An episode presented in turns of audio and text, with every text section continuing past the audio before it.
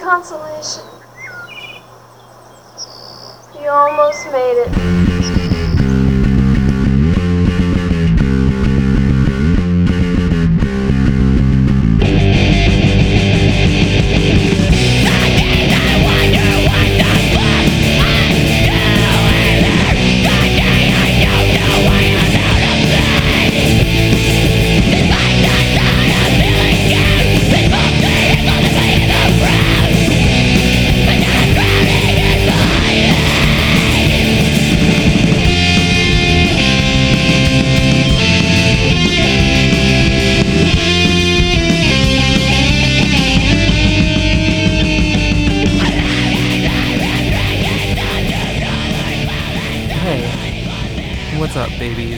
Uh, welcome to yet another installment of Imogen Watches classic films.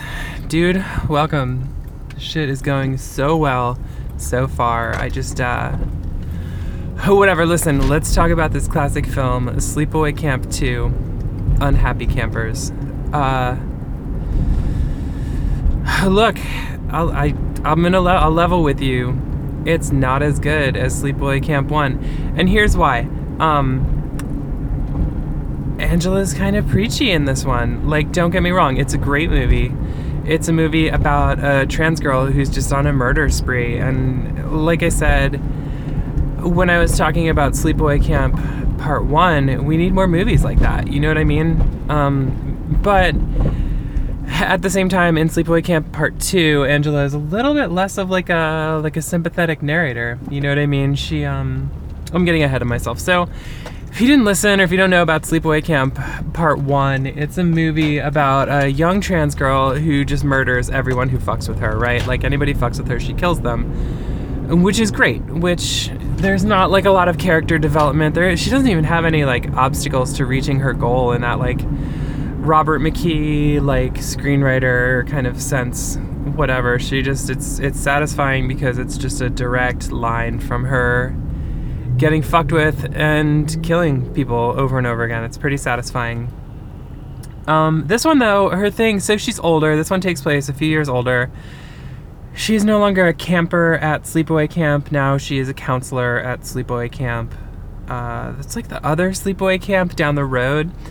And it opens with like a bunch of the like counselors and campers from the new sleepaway camp which is called camp rolling hills. They're like telling scary stories and then one of them their scary story that they tell is about like it's ba- it's just like the plot of sleepaway camp part one. Um and then angela shows up and she murders this girl. I forget why. She like murders this girl for some reason and then like cuts out her tongue right? She's like you shouldn't say things like that or something um, which is fine. Um, and then you get like the sleepaway camp music, and it's all like cool, like '80s like metal. This is the soundtrack? The credits theme is is like killer. It got stuck in my head like for a couple minutes after it ended. Um, but the problem is, here's the problem. The problem with this one is right uh, Angela is at that point in a lot of trans girls' lives where she's like, okay, I've got this trans shit down. I'm like good at it now. I um am gonna be like the gender police, and so she's a counselor in the. She has a cabin um of girls who are like her campers. One of the weird things about this movie is like, what the fuck age is anyone? Like, she's a counselor, but she's counseling these girls who have like they're like 10 or 5s, dude. Their boobs are like, you know, like grown up boobs. And I, I, only bring up their boobs because you see a lot of boobs in this movie. Like, I guess the Friday the 13th, the first one was all about how Jason Voorhees hates teenagers having sex because he like originally died when the counselors were having sex and so he murders teenagers who are having sex and I guess that introduced the idea of like there should be a lot of boobs in slasher movies. And I should also acknowledge here that I don't really care about slasher movies that much. Um, but here we are, you know, uh, talking about Volume 2 and what I believe winds up being a quintilogy. Uh, anyway, there's like Angela kills the person, and then there's credits, and then they get they cut to like the the cabin where she's a counselor, and it's all these girls, and one of them sleeps naked. It's just like there's her boobs. Her boobs are like all over the place, and um, she like doesn't want to put on clothes. She's like, no, these are my boobs. I'm having my boobs out, and Angela's like, you should wear a nightgown because that's what like good girls do. And anyway, that's like sort of what Angela's into. She's like, no, I know how to be a girl, and y'all are doing it wrong and I'm gonna fucking murder you for being a girl wrong. And so she like what does she do? There's these two stoner girls who are sisters, who the other campers refer to as the shit sisters because their last name sounds like shit. Like the word shit, but I don't remember what exactly it is. But they're like super stoned all the time and they have cool like 80s metal hair and the one girl's like her shirt is all like cut up and modified so it's like more 80s metal and stoner um, and I feel like Angela like knocks one of them out, and then while the one shit sister is knocked out, Angela murders the other shit sister and like lights her on fire so that when the shit sister who is alive longer wakes up, she can have this like jump scare with her like this girl's like burned up sister's like skeleton is terrifying, and then she lights the second shit sister on fire too. Um, and so she kills the shit sisters, I guess, probably for smoking weed, um, which everybody knows that in real life girls do sometimes. But Angela's really rigid in her thinking about like what women can and can't do. And again, she's a teenage trans girl. You know what I mean? She's got her own like schemas for how the world works and how she can feel safe and feel like she fits in. And at the end of the day, I'm gonna root for a trans girl who murders people. You know what I mean? We all are. That's that's what heroism is. And so it kind of I don't know, it goes on like this. She kills a bunch of girls. I think she probably kills girls for having sex. She kills one girl for talking too much with like a guitar string, I think. Um the movie, I'm not gonna lie to you, dude. The movie, it starts off fine, like it's not great, and then it really sags towards the middle. Um, and then it also sucks towards the end, except that once you get like towards the end, there is some cool stuff. Um, like, oh, there's one girl. I forget why Angela murders this girl, but um, sorry, I have like a cold or something. Um, she murders this one girl by like stuffing her into a camp toilet, like one of those big wood like raised things where everybody just poops in a hole all summer and then it's like disgusting. She like pours if she like stuffs this one girl into there. I forget what her crime was, but um, that's how she kills one girl. And then like I wasn't paying that much attention, but I guess like when she got pushed in the camp toilet and died. Then Angela like pulled her corpse out and it was covered in slugs. And she like brings it to one of the things that's like better towards the end after the movie kind of sags in the middle is that she has this like corpse cabin where she's keeping all the bodies of all the like girls that she's murdered. And i guess she winds up murdering some guys too but for for a while it seems like she's just policing all the other girls like girlhoods and womanhoods and femininity or whatever um, and I know I've talked on this podcast before about how I don't really feel like I need to see any women get murdered on screen like ever again, which is part of the reason why I usually don't really care about slasher movies. Cuz like that's that's what happens in slasher movies, right? It's women getting murdered, but you know, I'm making an exception for this one. I mean, fucking watch anything, dude. I don't care. But uh it, it feels a little bit less fucked up knowing that Angela is a trans girl, but it still is like, you know, it'd be better if she was just murdering all the dudes, right? Like she killed a lot more dudes than girls in the first sleepaway camp. Um, but like I said, it's a it's a challenging chapter because it's a challenging stage of her life. She's really struggling to figure out what it means to be like a post-pubescent woman, right? Like she doesn't say anything about it, but somebody, one of the counselors in the opening scene, is like, "Yeah, dude, she got a sex change and now she's blah blah something something." Um, and since he was telling pretty much faithfully the story of the first sleepaway camp movie, I guess, you know, somehow sounds like Angela managed to get bottom surgery uh, I, you know, the backstory probably doesn't add up that clearly, but it seems like they're implying that she's had bottom surgery. She's been on hormones for a while. She's like, you know, effectively um, transitioned, whatever that means, and so she's got the like transition stuff down, right? Which is hard to get down when you're like 17 to be past all that stuff. And even like older folks, right? Like even older people who transition later will often get to the point where they're done with that like physical transition stuff and they'll be like, well, fuck, now what do I do? You know what I mean? And so I feel like that's the moment in Angela's life when we meet her in Sleepaway Camp 2, Unhappy Campers. And the corpse cabin is awesome, dude. It's good. It's like scary. There's the girl with the slugs all over her face, and like the like burned up skeletons of the shit sisters are there, and just like all these other people that she's murdered. Um, and there's a point. There's like this kind of oh yeah. There's this okay. So there's this part where there's these two kids, these two boys, and like one of them dresses up as Freddy Krueger and puts a bunch of like gross shit on his face, and the other one puts on a hockey mask and has like a machete, and the Freddy Krueger one has a like Freddy Krueger glove, right? And they're like, we're gonna really like scare the other campers or whatever by dressing up as these like these slasher movie monsters, whatever. I don't know if the Nightmare on Elm Street movies count as slashers because I guess for me the distinction is that slashers like don't generally have that much supernatural stuff in them, although Jason Voorhees got brought back to life by like lightning at one point. But I guess like the premise isn't really supernatural, right? The premise of Friday the 13th is just that Jason's this like jerk. And the the premise of Sleepaway Camp similarly is that this trans girl just kills people.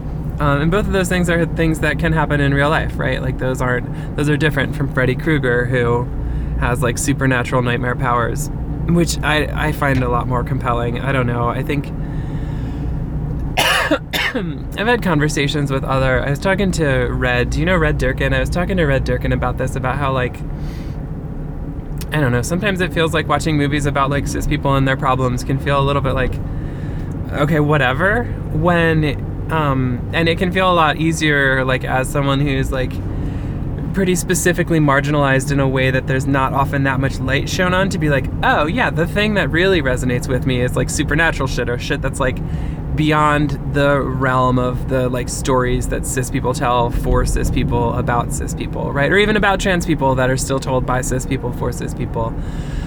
Uh, and so I think that's probably why I think supernatural horror and monsters and stuff like that is better than other things. But Anyway, I'm trying to remember what else happens in this. Oh yeah, right. So so there's these kids and they're like, we're gonna dress up like Freddy Krueger and Jason Voorhees, and scare the other campers. But then Angela murders them, which is great. She should murder them. And then the weird thing. Okay, right. So the weird thing about these murders is that she murders the Jason Voorhees kid by slitting his throat with the Freddy Krueger kid's Freddy Krueger glove that he made, which like what that means is that that Freddy Krueger glove was made of like murder knives, right? Like he he was like you were just gonna scare other people, but you were gonna do it with knives that you could have killed them with. Like you didn't have any kind of like safety precautions going on at all around this stuff. And so in a way, I feel like Angela was especially right to murder those two people, right? Like those kids could have done real harm with their fucking machete and knife glove. Um, so that was cool. I think their corpses are in the corpse cabin. I'm trying to remember what happens after the corpse cabin. There's this like there's this like final girl thing that happens, but the final girl thing is kind of a joke. Um, there's this one girl and like she's like running away from Angela, and Angela's like, I'm gonna kill you. And they fight, dude. The fighting in this movie is so unimpressive. Like, they just kind of like scuffle on the ground, and like, it's worth seeing. It's, it's, they, like they like it seems unlikely that they hired some like 80s equivalent of a mixed martial arts expert to choreograph the fight scenes. You know what I mean? It'll be like Angel and this other girl just like one will like kind of like fall on top of the other one and then they'll flip over and one will run away and then the other will get up slowly and then run after her. Um and then they wind up at this like cliff, right? Where the Angel is like I'm gonna push you off this cliff. And the girl's like, don't push me off this cliff. And Angela's like, no, I'm pushing you off the cliff. and she pushes this girl off the cliff. And the girl like falls off the cliff. And then you see that the cliff is like five feet up. You're like on a rock. And she's fallen like five feet. And she fell onto another rock right? Like falling five feet onto a rock will hurt you. But you're like is that really like that's the best they could do to make a scene where angela pushes a girl off a rock to her death? She just like fell like a couple feet um, and it seems kind of bullshit, but then you're rewarded for thinking that that's kind of bullshit because a couple scenes later, the girl just like gets up. She's like, "Oh, I'm not dead," and she like walks away. Um, and then she like runs away, and then um, what happens? More stuff. I want to feel like every one of these podcasts that I've done so far, I've had stuff that I forgot to tell you about, and I didn't want to go back and record like a like have like the law and order sound happen at the end of the podcast and then tell you more stuff. I feel like that's kind of I was gonna say that's kind of bullshit, like that's cheating, but I don't think it's actually cheating. I think it's fine to do that. That's just like I don't want to establish a precedent where I like do more work than just talk shit into my phone on the way home. You know what I mean? So, uh, right. So there's a thing that happens early on where Angela plays this song. There's like a meeting at the camp, and she's got an acoustic guitar, and she's named Counselor of the Week. And as like a reward for being named Counselor of the Week, she's allowed to sing this song with an acoustic guitar. And so she stands in front of all the campers and she sings this song with the acoustic guitar about being a happy camper. And maybe it's like a traditional camp song. Uh, I I don't know. I don't know that much about traditional camp songs. I went to camp a lot, but I went to like nerd camp where we you know whatever. Anyway. Uh, she sings this song about being a happy camper and all the kids even the kids who are like too cool for school or too cool for the other kids all like do like hand motions as they sing along with her and there's like two other counselors next to her who like help sing they all like make a really like a a pretty cool production out of singing the i'm a happy camper song um, and it looks actually like Angela's playing the chords too, right? She's like totally making the shapes with her fingers of like C and G chords, which is nice. Um, and there's a callback to it towards the end of the movie where she's, I think she's sleeping. There's this like blue filter, and they start out playing the I'm a Happy Camper song. Like, you know, the thing where they slow the Justin Bieber song down like 800 times and it sounds like Dead Can Dance? Um, it's not that slow, but they slow it down. It's like a weird decision because it just sounds strange. It's like not that cool, and gradually it speeds up to normal speed. But as she is like dreaming to the soundtrack of this song, she's also having like a montage of the murders that she's committed over the course of this movie, which is nice because one of the things that Sleepaway Camp 2 Unhappy Campers really does well is that it's 80 minutes long. Like, I feel like movies should not be more than 80 minutes long, and like horror movies often, especially like kind of like low budget horror movies, really get that. I feel like that's an important thing to remember that not enough movies remember.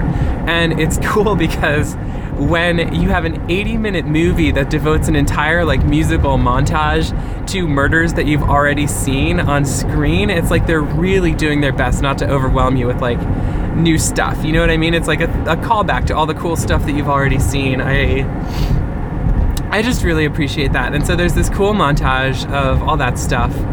Um, I yeah, the song gradually speeds up, and you see her murder everybody, and then that like one girl gets pushed off the cliff, and then it's sort of the like the way it ends is Angela kind of runs away, and she gets in a truck with this woman who's making these kind of like stupid like 80s like bumper sticker jokes about like I'm too fat to cook and too stupid to drink or something like weird she's this weird lady in a cowboy hat and the the camera is like you're looking from the hood of the car into the car so you're seeing the whole front seat and the woman is driving on one side like chain smoking cigarettes and Angela gets in on the other side and she's like, Could you open a window? Like, she's super rude to this woman who just picked her up for, like, you did not have to pick her up, right? Like, Angela, get your shit together. Like, you'll catch more flies with honey than you do with vinegar, you know? But she's just not interested in honey. And so, um, obviously, she murders this woman and takes her cowboy hat. And so, the what I was expecting to happen, right? Like, um, at the end of I think House of a Thousand Corpses, Uh, ooh, that's a classic movie I should do. Although I feel like there's a bunch of like rape stuff in that that I don't want to. I don't really remember. Maybe there wasn't. Maybe that was in Devil's Rejects. Anyway, there's a scene at the end of House of a Thousand Corpses where there's like a truck driving away and the girl is leaving, and then like Otis, the like one like murderer from that movie, just like kind of like like clambers his way up from the back seat and you know that he's going to murder everyone so i was expecting that to happen right like i was expecting angela to be in the front seat of the car with the cowboy lady and then to have whatever the girl who was like the final girl climb out from the back and there was one shot where it looked like the cowboy's like it looked like there was an arm coming out for the back but it just turned out to be the cowboy lady's arm as she was like getting a cigarette or something so it's like probably not even supposed to be a fake out i just like i wasn't paying attention right. Um, but Angela murders the cowboy lady, and then she's like driving away, and this like final girl, girl, um, she like runs up, and you kind of know what's gonna happen, right? Like she runs out of the forest, and there's the car, and she runs up to the car, and she's like, "Oh my God, there's a murderer! Will you please drive me to safety?" And Angela says some like line, like blah blah, and then presumably murder her, murders this final girl, right? Um, and the interesting thing is this is the second movie in a row where Angela doesn't die at the end, right? Like this is how you know she's the protagonist. Like it's she's just there to kill everyone, right? And she kills everyone. That's like what happens in this movie. Um, and so I guess that's probably all I have to say about it. Um, I didn't mention the part where early on when she's the counselor, she keeps like killing people and then she'll kill them and then she'll be like, "Oh yeah, I asked them. I told them that they were behaving inappropriately and they had to go home." Like she'll come back and tell like the camp manager like boss guy who I guess I think she calls him her uncle at one point. I think he might be one of the homosexuals from the first movie that like she has the flashback to seeing these homosexuals like making out and it's what makes her have the freak out that ends the first movie. Although now that I think about it, he might be too old. He might be a different uncle because I think those homosexuals might have been like one of them or both of them might have been her uncle. Um, it's like it's kind of unclear, right? Like at the end of Sleep, uh, Sleepaway Camp one, she had murdered all these people, right? She's like holding this decapitated kid's head in her lap, and then like everybody finds her and she's like screaming naked. Um, like what happened between the end of Sleepaway Camp 1 and Sleepaway Camp 2 Unhappy Campers, right? Like there's no mention really of what happened. It's just like it's a different camp. It's like the camp down the road where they're like, yeah, that thing that happened five years ago at the nearby camp is um, like legend, not like an actual thing that happened, as far as we're concerned. You know what I mean? Like how it, it's unclear how she continues to use the name Angela, right? She has like not changed her identity at all. I guess she had a sex change, so now that like her like sex change has gone through, she's like unrecognizable to other people. Like I guess like sex change plus like puberty means like people just can't tell that she's like Angela who killed all those people a couple summers ago.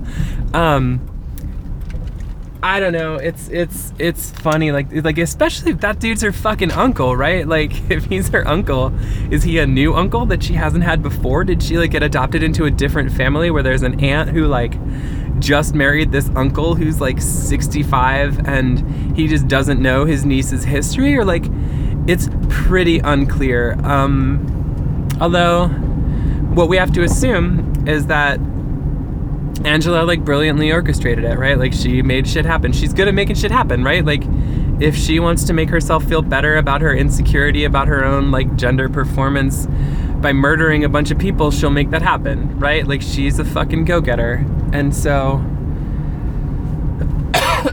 like I said, not not as relatable or not like as empathizable as she was empathizable with, I guess like as she was in the first movie, but still a great character, still a classic film, still worth seeing. And um, I don't know. I'm curious, like, if it's a septilogy now, what the overarching like plot structure is, right? Like five acts, that's like Shakespeare. Is this like the second act of a Shakespeare play? I don't even remember what happens in the second act of a Shakespeare play. Is it like rising action? Like, is there going to be some kind of like climax in Sleepaway Camp 3 Teenage Wasteland? I don't know, dude. I'll keep you posted. In the meantime, I want you to know that the theme song for this podcast is As Emo as We Will Ever Be by Gorgon. And, uh, that's all I got. Did I even do a greeting this time? I meant to say, hey, babies. Uh, I think I, I think I forgot to. So, uh, see you later, babies.